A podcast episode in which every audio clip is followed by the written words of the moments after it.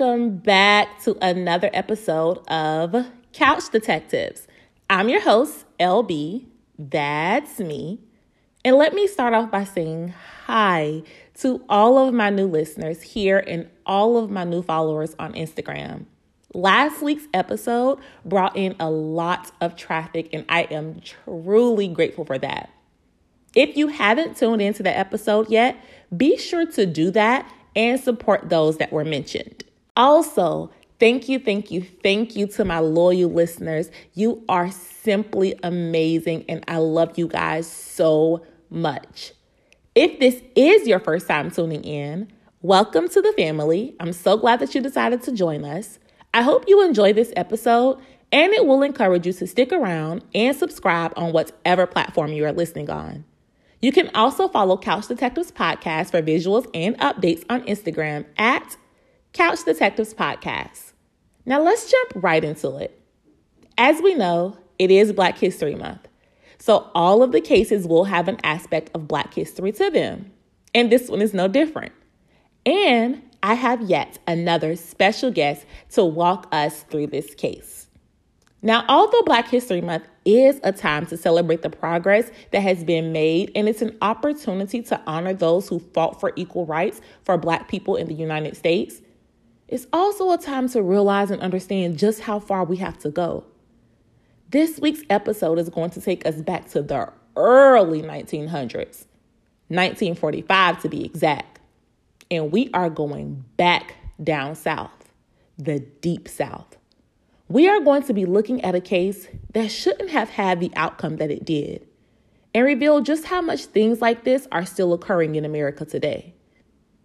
Cuthberts, Georgia, this week I am in your backyard as I bring you this case of the wrongfully convicted. This is the case of Lena Baker.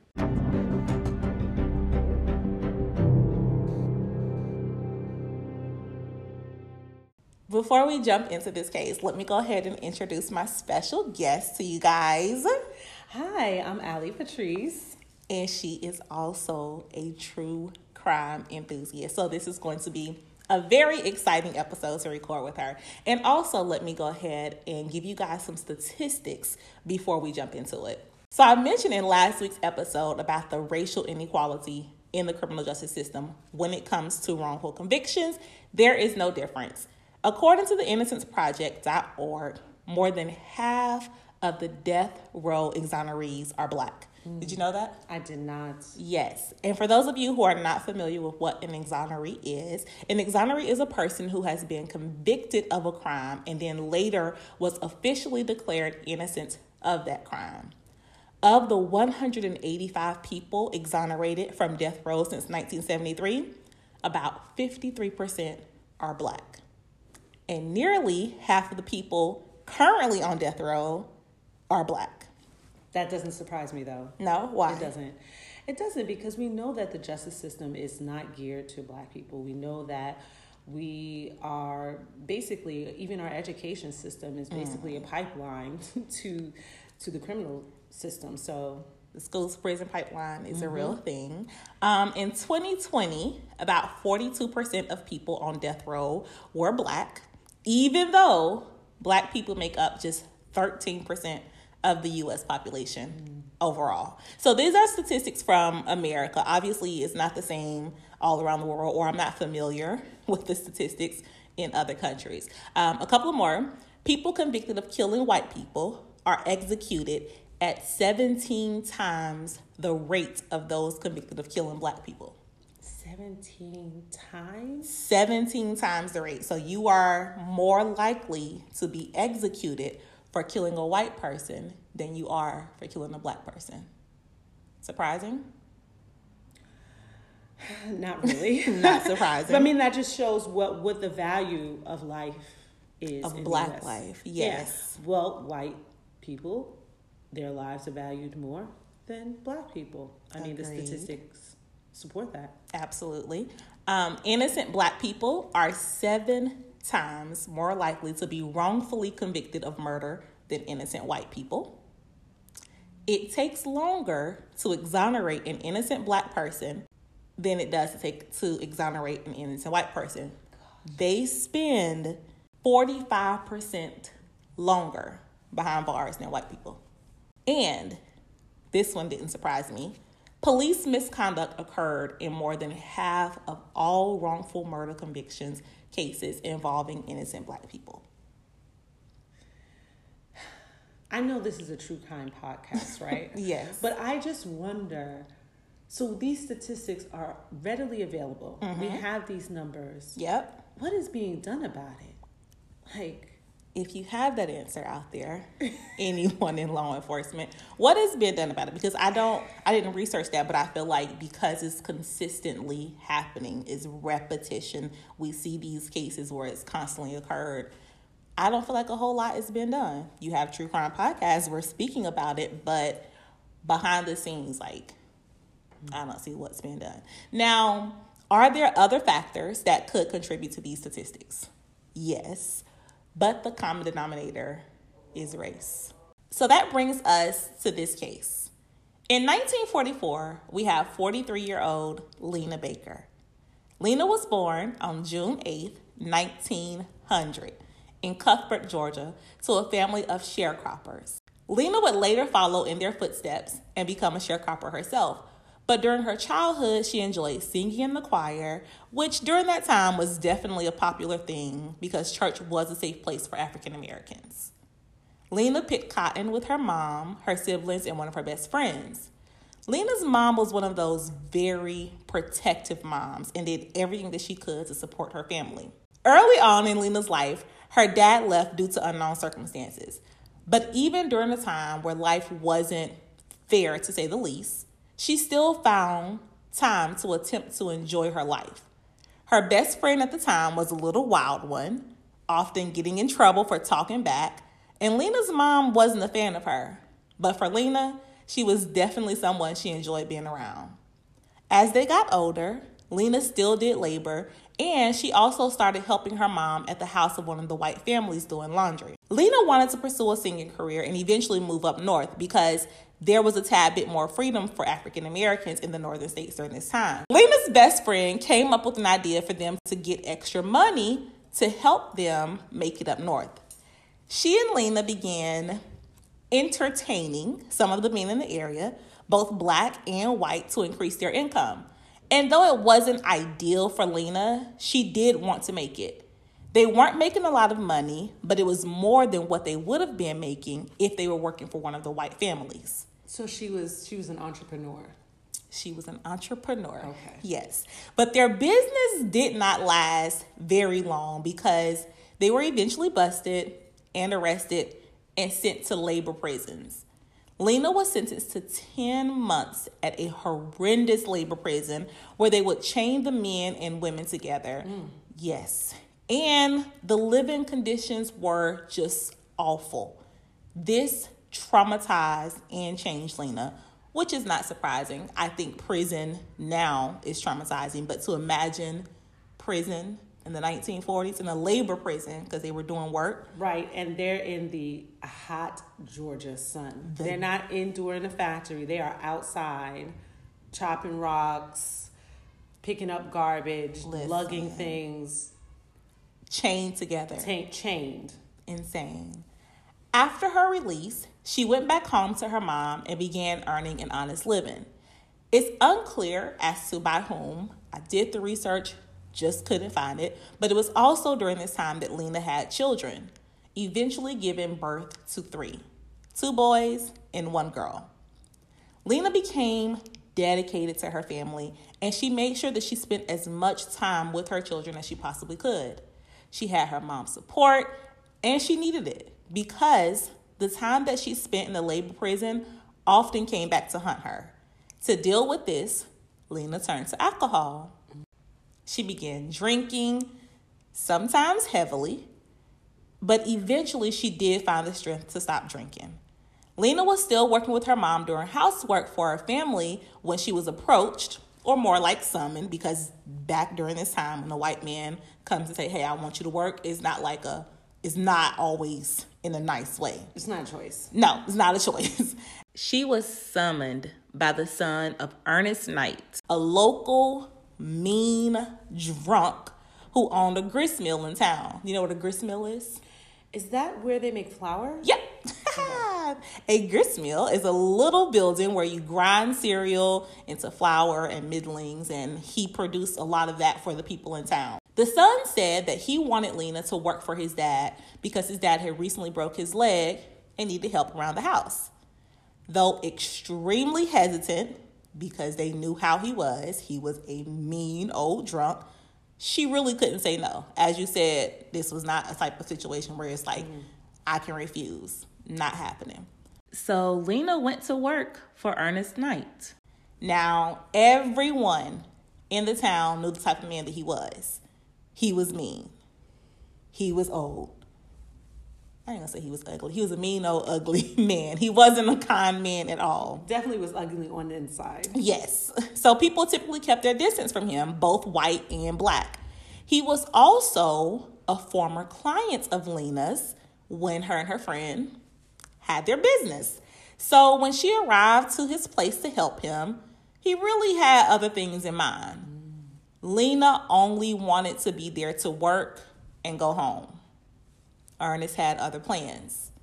Immediately upon her arrival, he began his nasty ways, talking to her reckless, trying to force her to drink after she had just stopped drinking, and touch her inappropriately.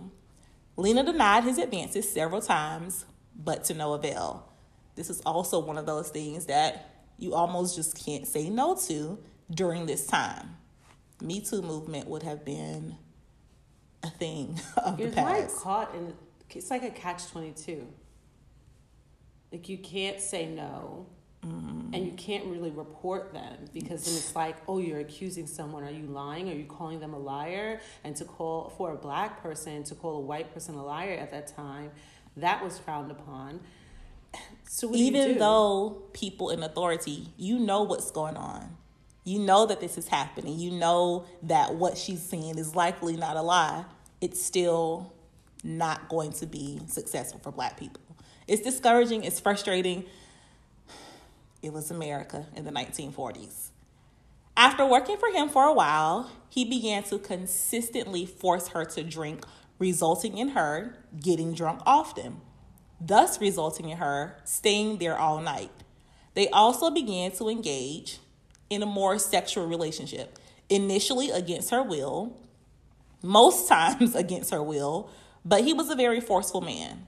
He'd lock her in the mill when he left, prohibiting her to leave and go back to her family and her kids. He really became like fixated on her, much to the dismay of the town. When word got around that they were having relations, people obviously had something to say about it. This was the Deep South in the 40s, and interracial relationships and dating was not just frowned upon, it was illegal, like against the law to date outside of your race. For a black man and a white woman, definitely death would probably follow that. But to have a relationship between a black person and a white person was against the law. So why didn't anyone step in and say, "Hey, old mean drunkard white man, um, how about you un- unlock this woman from the mill and stop the foolishness?" We're going to get there. Okay. So, the blacks were scared for her more than anything, and whites were just downright nasty. Though this was not your typical relationship, she didn't want to be there he was obsessed with her. Now, his son hated this. The same son that hired her to come work for him hated this. Mm. And he blamed Lena more than his dad, even though she's really there against the against her will. So she locked herself in the middle. Yeah, she locked herself, according to him. Like she, he's like, "Why do you keep coming here? Why are you trespassing?" After he's the one that hired her. But when I tell you, his dad was really like obsessed with her. He ended up sending his dad to Florida to get him away from her, which Florida is right next to Georgia for those of you that are international, it's a state apart. But this move wasn't going to change anything. To Lena, this move was music to her ears, Right. as well as her mom's. She was finally free of him and was able to go back to her family and try to resume some kind of normalcy as much as you could get during that time. But nope. Ernest Knight was not going to leave Georgia without Lena. He practically kidnapped her.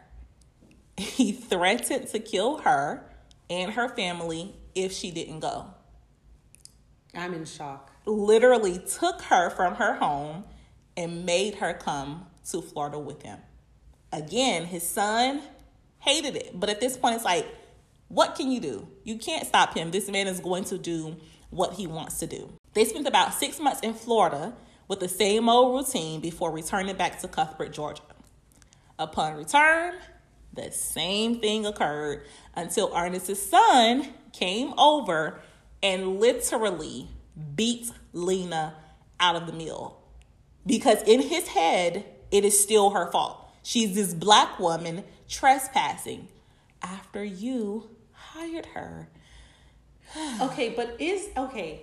I know there's not really much, and it's hard because both parties have been deceased, right? Mm-hmm. But was there any point in which you think Lena was kind of there was a dependency, let's say, I'm from my research. Lena and like wanting to be around him for some reason? I know he wasn't a nice person, but I think a lot of people have come to the conclusion because before she got with him, she was drinking. And I think that what a lot of people say because he was providing the alcohol, that was an incentive for her to stay. But for the most part, she didn't want to be there. She had mm-hmm. kids. She wanted to get to her kids. I can't imagine wanting to be locked up. I can't imagine wanting to be prohibited from seeing your children and oftentimes being someone's sex slave because it was not that this was something that she initiated. It was him like, listen, I want you here. I'm going to keep you here. So I can't I can't imagine her like being okay with it. I can see it being, listen, I'm just going to shut up and do what I have to do for the safety of myself and my family. Does it make sense? Yeah, yeah. And I think sometimes, even with relationships, you just don't think that, um, regardless of the type of relationship, professional or familial or uh, whatever, that you just don't think that some people are capable of doing certain things. You think, Yeah. oh, they may do this, they're pretty horrible, but are they going to go this far? Yeah. And maybe she felt like there were times when he was more manageable. And you just never know when that when he's just gonna take it to that next level. Yeah. I don't know. I can see that. I can see that like that Stockholm syndrome thing. But I just I feel like with Ernest, with his reputation, Yeah. I don't think she saw any positive in him. I feel like she just knew that she had to do what she had to do to stay alive. Mm. So even after his son literally beat Lena at the house, he called the town sheriff and he was like, "Listen, she's trespassing. Get her out of here." And he made it seem like she was the one who wouldn't leave him alone when it was his dad the whole time. Like he seriously refused to let her go. And as a white man, he had the power to keep going back to get her and force her into his place. So the sheriff came back and he, I mean, the sheriff came over, took Lena to the house and was like, listen, do not go back to his home. If you do, I am going to arrest you. I'm sure Lena's like, listen, that's fine. I don't want to go back. But Ernest being Ernest, a white man who has this power, he can go back and get her at any moment. And that's just what he did. On the night of April 30th, 1944, Lena is locked inside of the mill again while Ernest is out. There's literally a chain on the door. She can't just get up and leave. So I know somebody's listening, probably like, why don't she just leave? Like, she cannot just get up and leave. She's locked in this place. So when he got back, she told him that she wanted to go home. She needed to go home to be with her children, and he refused to let her go. But this night, she was going to go. She stood up to leave because she was sick of it. And they began to tussle. He grabbed a metal bar, so he had this bar that was holding the door together. He grabbed the bar and raised it to her, like, listen, if you go or you try to leave, I'm going to kill you. And she's like, I'm leaving, Ernest. Like, I'm, I want to go home to my children. I'm tired of being locked here. I'm tired of being your sex slave. He then pulls out a gun, threatening to shoot her if she left. They tussled some more, and then the gun went off, shooting and killing Ernest immediately. She realized what she did and she went straight to the town coroner, which was once someone she worked for, to tell him. She was arrested that night and booked in jail. Okay, I was wondering why did she go to the coroner? Because she knew him. She felt like she can go to him and oh. let him know, like, listen, this is what happened. I I made a mistake and killed Ernest. We were fighting over this, and he's like, okay, you need to go and turn yourself in. Mm. She thought that she could trust him in this moment. She would soon learn that she could not. To me, this is a classic case of self defense. Clearly. But there's a long line of history to prove this. Long line of history, but for a black woman in the 40s who just killed a white man, a horrible white man, but a white man nonetheless, this was much more. Her all white male jury, mostly of people who knew Ernest and had drinks with him before, rejected her plea of self defense. Wait, I'm sorry. Yes.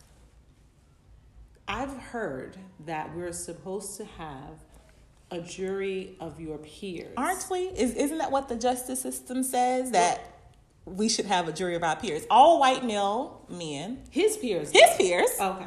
The victim's peers is who rejected her plea. So she knew that she did it. She wasn't coming to say, listen, I didn't do anything, let me go. She wanted to enter a plea of self defense. And they're like, no.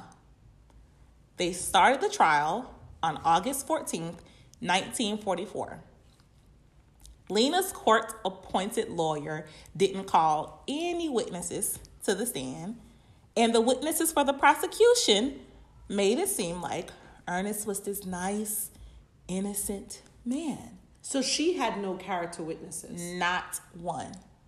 And the trial didn't even last a full day. The all white male jury took less than 30 minutes to deliberate, which I'm pretty sure they weren't deliberating. I was there. say they're probably just talking. Hey, what are you guys doing after this? We got to make sure that we look like we're doing something, so we can look like. No, they probably weren't. They came back with a guilty verdict of capital murder, from self defense to capital murder, saying she intended on doing this. She did this on purpose. So what? So capital. I know there's like murder in the first, second. There's capital murder. Mm-hmm. What? What's the difference between yeah. self defense and capital murder? Well, I know self defense, but yeah, what is capital murder? So in Georgia, during this time, capital murder would have been a capital crime when it was committed by a slave or a free person of color, and she was a free person. And it could be assaulting a white person with a deadly weapon or with intent to murder. So this is what they found her guilty of instead of her self-defense claim. Crazy, right? So that's pretty much like any violent crime, even if it didn't result against in murder and death against a white person, because it could have been poisoning, attempted poisoning, rape from a black person to a white person. Yeah. She was immediately sentenced to death by this gun toting Confederate flag brandishing judge. Her lawyer immediately asked for a new trial because the verdict was very obviously not matching up with the evidence. But right after asking for a new trial, he also resigned as her lawyer. So just up and quit. This is a court appointed lawyer who didn't call any witnesses remember, white man also. Right after he asked for a new trial, he just quit. She was granted a 60 day reprieve, but then denied clemency by the Board of Pardons and Parole after they heard her case. They set her execution for March 5th, 1945. She was sent to one of the worst prisons on February 23rd, 1945, to await her execution, where they put her in the men's section before transferring her to the cell that she would sit in to wait for her death. On March 5th, 1945, Lena Baker became the first and only woman to be executed in Georgia's electric chair. It has been constantly reported that her last words were, What I done, I did in self defense, or I would have been killed myself. Where I was, I could not overcome. God has forgiven me. I'm ready to go. I'm ready to be with my God. And with God, she went. Mm. She was pronounced dead at 11:26 a.m. after 6 minutes and several shocks. The idea of seeing someone die by electric chair is just unreal to me. But it wasn't until 60 years after her execution that she was pardoned by the same board of pardons that denied her clemency. August of 2005, she was pardoned posthumously, which means a form of symbolic redemption or a way of redeeming a dishonor that is carried over from one generation to another. The board acknowledged that the decision to deny her clemency in 1945 was a grievous error. You think? To say the least. And that she could have been charged with the lesser crime of voluntary manslaughter which would have prevented her execution and sentenced her to an average of 15 years in prison. I when I think about this case when I was researching it, it's so frustrating because when you think about what's happening in the 1940s and you think about all of the issues and adversity that we face, this is not surprising that they found her guilty of capital murder. But the idea that you wait 60 years to say, hey, okay, we did make a mistake if we would have only sentenced her to 15 years for manslaughter, she would have had an opportunity to get out and live a regular life. But when I think about cases like this, and I think about how African Americans are still wrongfully convicted, and then the justice system comes back and say, "Hey, um, we're sorry, we made this mistake. We are going to pardon you, or we're going to exonerate you at this point." Like you have just taken away so many years of my life. And I think I read somewhere where it's like you get 50 compensated like $50,000 per year. And that sometimes even less. No amount of money can make up for the fact that you literally could have looked deeper in my case back then and this couldn't have been this didn't have to be a thing. It's it's frustrating. It's frustrating because it's also when we look particularly at this case, um, this is 60 years of history of Georgia, of mm-hmm. Cuthbertson. No. Cuthbert. Cuthbert, Georgia. And what has been happening? You that also makes you have to think because when you come back and try to rectify and you say, okay, fine, this was a, a wrong on our part, mm-hmm. that's going to then bring light to the jury selection, that brings light to the process of, of the defense Mm-hmm. that she really mm-hmm. didn't have, it appears. It brings light to the jailing. She was housed with men, and who knows what kind of rape and Listen. abuse she received at that point. It brings light to a lot of things, mm-hmm. and those things have not. During those 60 years, those things, nothing was brought light to that. So that probably was happening. We know this story. Mm-hmm. But there's so ignoring it for this much time is more detrimental not only to her and her family, but to the society, the other yeah. African Americans. Yes, and you see the beginning statistics show that it's mostly African Americans who are wrongly convicted and they come back with a, oh, I'm sorry, we could have done better. Yes, you could have done better, but you haven't been doing better. Why is this something that keeps occurring? Why is it that we are constantly fighting for equality in the justice system? Why is it that we are constantly trying to make you guys see that our life matters just as much as white defendants, just as much as anybody else? It makes no sense to me and it's really frustrating.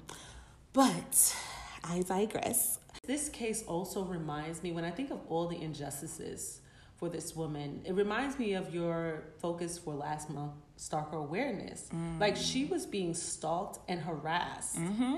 And if there was any system in place socially or within the justice system for her to be able to like report him mm-hmm. or have some type of protection, then he would probably still have lived. And so would she. This yep. this murder would have never happened. Right. But it's so unheard of during this time. And there were a few um, reports where it was like there was a white woman that her mom actually worked for that she wanted to go and testify. She wanted to be on lena's side. But her husband was like you a white woman gonna go yeah. and testify against this white man? Like no we're not having that. So yeah i feel like she was definitely um, she was a victim in some cases. I, she was definitely a victim. She was de- the justice system definitely did not work in her favor, but during this time, like you don't expect it to.